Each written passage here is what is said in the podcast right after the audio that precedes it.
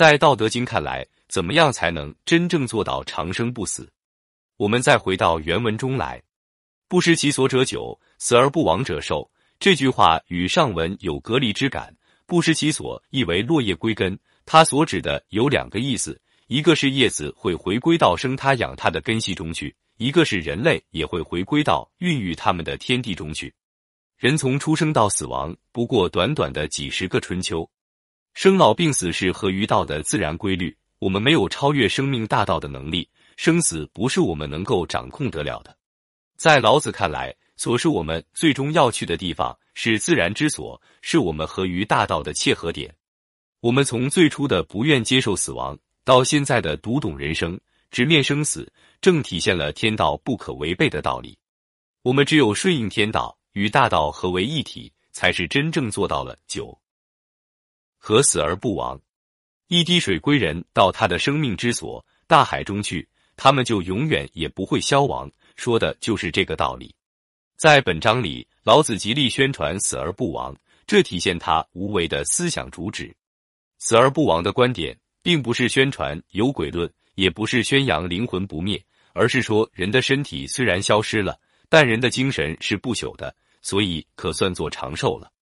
清末民初的著名思想家梁启超曾说，人的肉体寿命不过区区数十载，人不可能长生不老，但人的精神则可以永垂不朽，因为他的肉体虽然消失了，但他的学说、思想及精神却能够长期影响当代及后代的人们。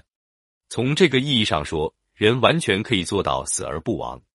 梁启超的这种观点主要就是受了老子思想的影响，我们还是一样，也来学习一下。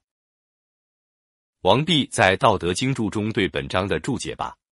原文是这样说的：“知人者，知而已矣；未若自知者，超知之上也。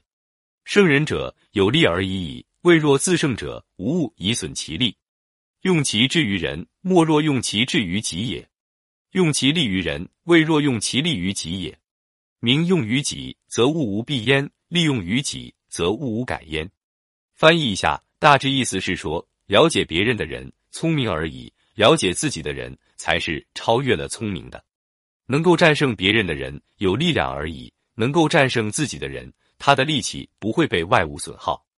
把智谋用在别人身上，不如用在自己身上；把力量用在别人身上的，不如用在自己身上的。将自己明了、看透，外物就在你眼前准确清晰地呈现。力量用在自己身上，就不必用自己的力量去改变外物了。知足自不失，故富也。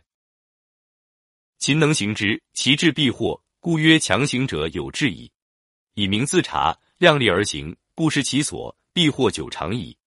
虽死而以为生之，道不亡，乃得全其寿。身没而道犹存，况身存而道不足乎？